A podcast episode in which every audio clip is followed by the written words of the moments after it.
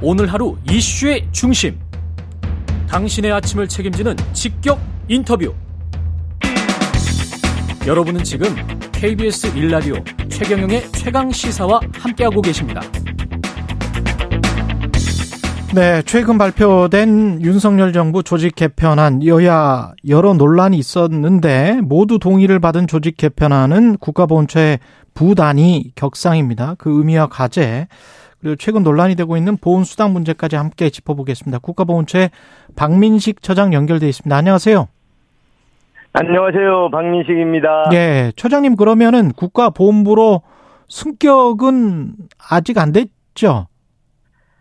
이제 국회 그 험난한 과정이 있지 않습니까? 예. 예, 저는 뭐 확실히 기대를 하고 있습니다만은 예. 우리 여야 국회의원님들이 어 국가보훈부 승격이라는 것은 60년 내의 그 수건이기 때문에 음. 이것은 뭐 정당이나 이념 뭐 진보 보수를 어 넘는 그런 국가적인 수건 사업이라서 흔쾌히 동의해 주시리라고 믿고 있습니다. 상징적인 의미가 크지 않겠습니까? 축하할 일이고요. 보훈처로서도.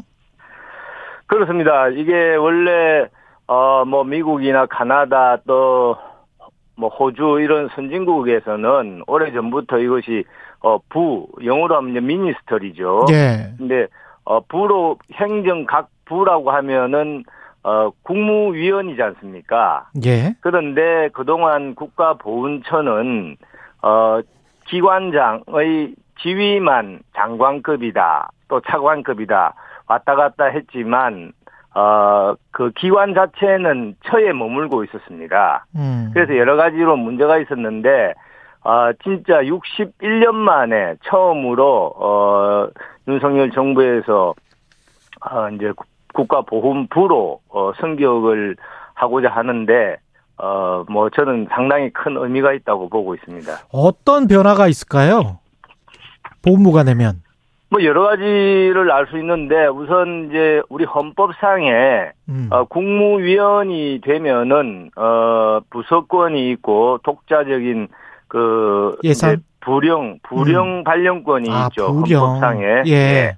근데 지금은 국무총리 산하여서 국무총리가 이제 어 뭐 국가보훈처에서 뭘 하- 하려고 해도 국, 국무총리의 이름으로 하게 되는 것이죠. 음. 그런데 이제는 국가보훈부로 되면 어 뭐 법무부다, 국방부다, 또 행정안전부다 이런 부와 동급에서 독자적인 부령 발령권이 있고 당당한 국무위원이 되는 것이기 때문에 어 아무래도 보훈 정책을 효율적으로 추진하고 또 보훈 가족의 목소리도 훨씬 더 잘 대변을 대변할 수 있지 않을까 뭐 이런 생각을 하고 있습니다. 그럼, 아무튼 예. 이것은 이제 어 어떤 행정 그 조직의 어 크기나 권한을 확대한다는 그런 차원이 아니라 예.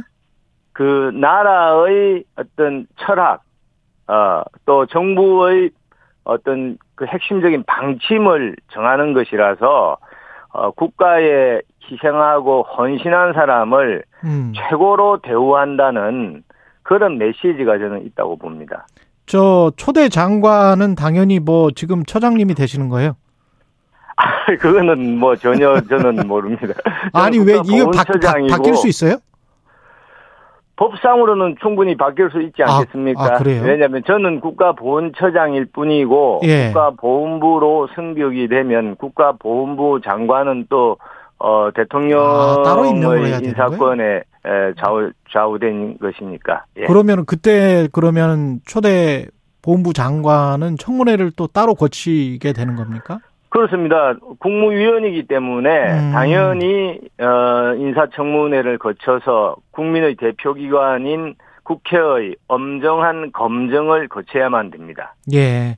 그리고 그 각종 수당 있지 않습니까? 보훈 수당 관련해서 처장님께서 베트남 전 전사자의 아들로 6.25 전쟁 베트남 전 참전 수당을 더 올려야 한다. 이런 발언도 하셨었잖아요.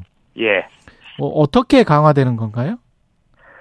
어, 지금 이제 윤석열 정부에서는 지금 35만 원입니다. 예. 단, 단순 이제 6.25 참전 또 베트남전 참전 수당은 예. 참전 수당은 35만 원인데 윤석열 정부 어 마칠 때까지는 반드시 음, 음. 두 배로 인상하겠다 70만 원. 그래야 최소한의 그 어떻게 보면 이런 참전 용사들 참전 어 하신 분들은 자기의 인생의 가장 빛나는 시기인 20대이지 않습니까? 그때 예. 그 위험한 어 일에 헌신했기 때문에 음. 뭐 매달 70만 원 정도는 주는 거 이거는 큰 돈도 사실 아닌 것이죠. 어, 지금 뭐 독립운동 유공자 같은 경우도 비슷합니까? 지금 35만 이제 원. 그분들은 다 다른 뭐 여러 우리나라 지금 어 보훈 단체가 예. 크게 보면은 독립 음. 그리고 호국 예. 그리고 민주화 예. 이세 가지가 다 포함되어 있고 그 각각에도 또 여러 가지 단체가 있습니다. 5.18 단체만 해도 세 가지 음. 또 호국 단체만 해도 여러 가지가 있는데 예. 여러 개가 있는데 어 이것이 사실은 어떤 시기에 획일적으로 이렇게 딱 구성된 것이 아니라 뭐 60년대 만들어진 것도 있고 70년대 만들어진 것도 있고 80년대 만들어진 것도 있고 해서 음. 각각의 보상 또 수당 정책이 천차만별입니다. 아, 사실은 좀.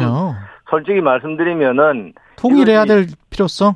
그렇죠. 이제는 좀 통일해서 음. 그간의 형평성이 크게 훼손되지 않아야 된다. 독립, 호국, 민주화, 유공자를 어떤 서운에 따라서 예. 이렇게 지급하 뭐 1급 훈장도 있을 것이고 뭐 3급 훈장도 있을 것이고 그럴 거 아닙니까? 그렇죠. 그렇습니다. 예. 예를 들어서 예를 들어서 뭐 어, 뭐, 팔을 다쳤다. 음, 음. 라고 할 때, 어, 6.25 전쟁에 나가서 팔을 다친 분하고, 예. 또 민주화 운동하다가 팔을 다친 분하고, 이게 등급 기준이 좀 다릅니다. 아. 그래서 경우에 따라서는 그 해당 당사자분들께서는 상당히 왜 나는 뭐 저, 저분들에 비해 저 사람들에 비해서 더 희생을 많이 했는데 음. 에, 왜 이래 국가가 나를 어 쉽게 말해서 야박하게 대하냐 음. 서운하다 이런 이제 심정을 많이들 가지고 계시기 때문에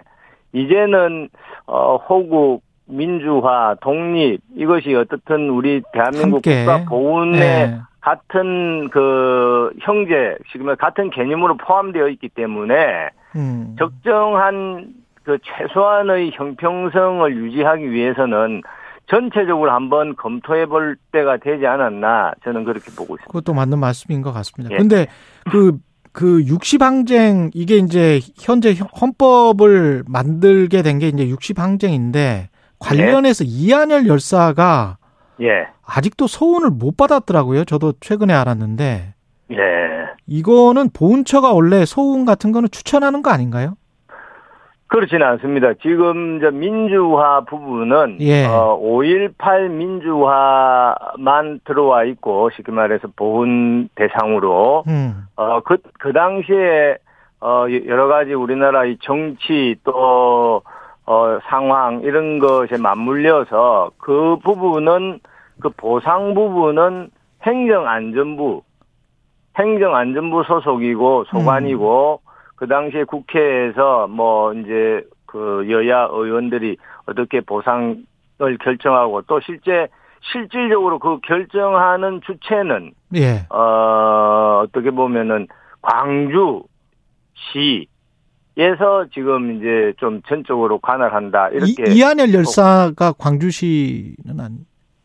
이한열 열사. 서운 그러니까 추천을 추천을 저도 제가- 잘 알, 알지만은 예, 예, 예. 이, 이한열 열사 부분은 저도 대학 다닐 때 음, 그렇죠. 어, 그 사, 사건을 잘 알고 있죠. 예. 저도 뭐 그 당시에 다 우리 국민들이 다 그 60 항쟁에 나서지 않았습니까? 그렇습니다. 예. 자, 그런데 60 항쟁 부분은 어 5.18하고 만약에 관련성이 있을 때는 음. 그5.18 어, 민주화 법에 따라서 보상을 받았던 것이고 그 이외의 부분들은 어, 또 다른 별도의 법으로 관리를 했었는데 예. 어, 그 부분도 아까 말씀드린 것처럼 뭐 과거에 노동 운동을 하시다가 또 학생 운동을 음. 하시다가 또 뭐 반독재 투쟁을 하시다가 여러 가지 뭐 그 유형이 예. 워낙 다양하고 또 정치적인 그런 뭐 상황이나 의미가 맞물려 있어서 음. 어 그런 부분도 한 번은 예. 어뭐 좀 그 짚고 넘어가야 될 때가 되지 않았나 아. 하는 게 제 생각입니다. 그리고 이제 그 부분은 예. 제가 한 번 더 살펴보겠습니다. 예, 예. 그리고 이제 저 주, 드릴 분들한테 뭐 넉넉하게 좀 드리자 그거는 국민들이 많이 이해하실 것 같은데 가령 뭐 이한이 이만희 전 총회장, 이만희 신천지 총회장 있지 않습니까? 알죠? 예, 예, 예.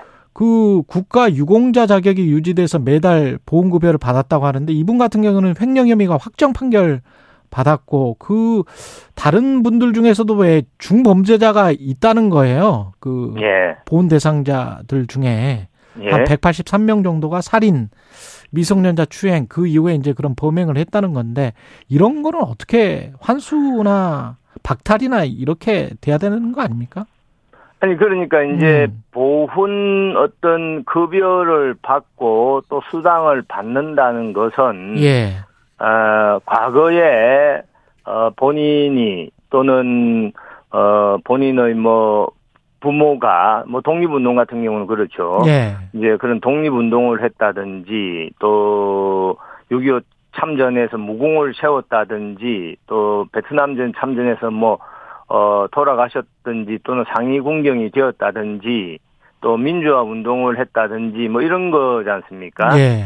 어, 그것은 과거의 어떤 행적에 대한 국가의 보답이라는 측면이고, 이제 그런데 그 받은 사람이 그 이후에 계속 우리 사회에서 정상적인 활동을 했으면 문제가 음. 없는데, 방금 지금 말씀하신 것처럼 뭐, 어, 중범죄를 저질렀다. 음. 라고 하면은 사실은 그 부분을 박탈해야 되는 것 아니냐라는 이제 어, 국민 정서나 예. 그렇죠. 또 법적인 제도가 어느 정도 되어 있습니다. 뭐냐면은 한 현행법상- 20초밖에 안 남았습니다, 처장님. 예. 현행법상 그 금고 이상의 실형을 선고받아서 확정이 되어야 되는데 예. 아마 이만희 그분은 어. 집행유예를 받은 걸로 저는 알고 있습니다. 그래서 알겠습니다. 그런 여기까지. 부분도 좀, 예. 어, 좀 챙겨보겠습니다. 국가보훈처 박민식 처장이었습니다. 고맙습니다, 처장님. 감사합니다.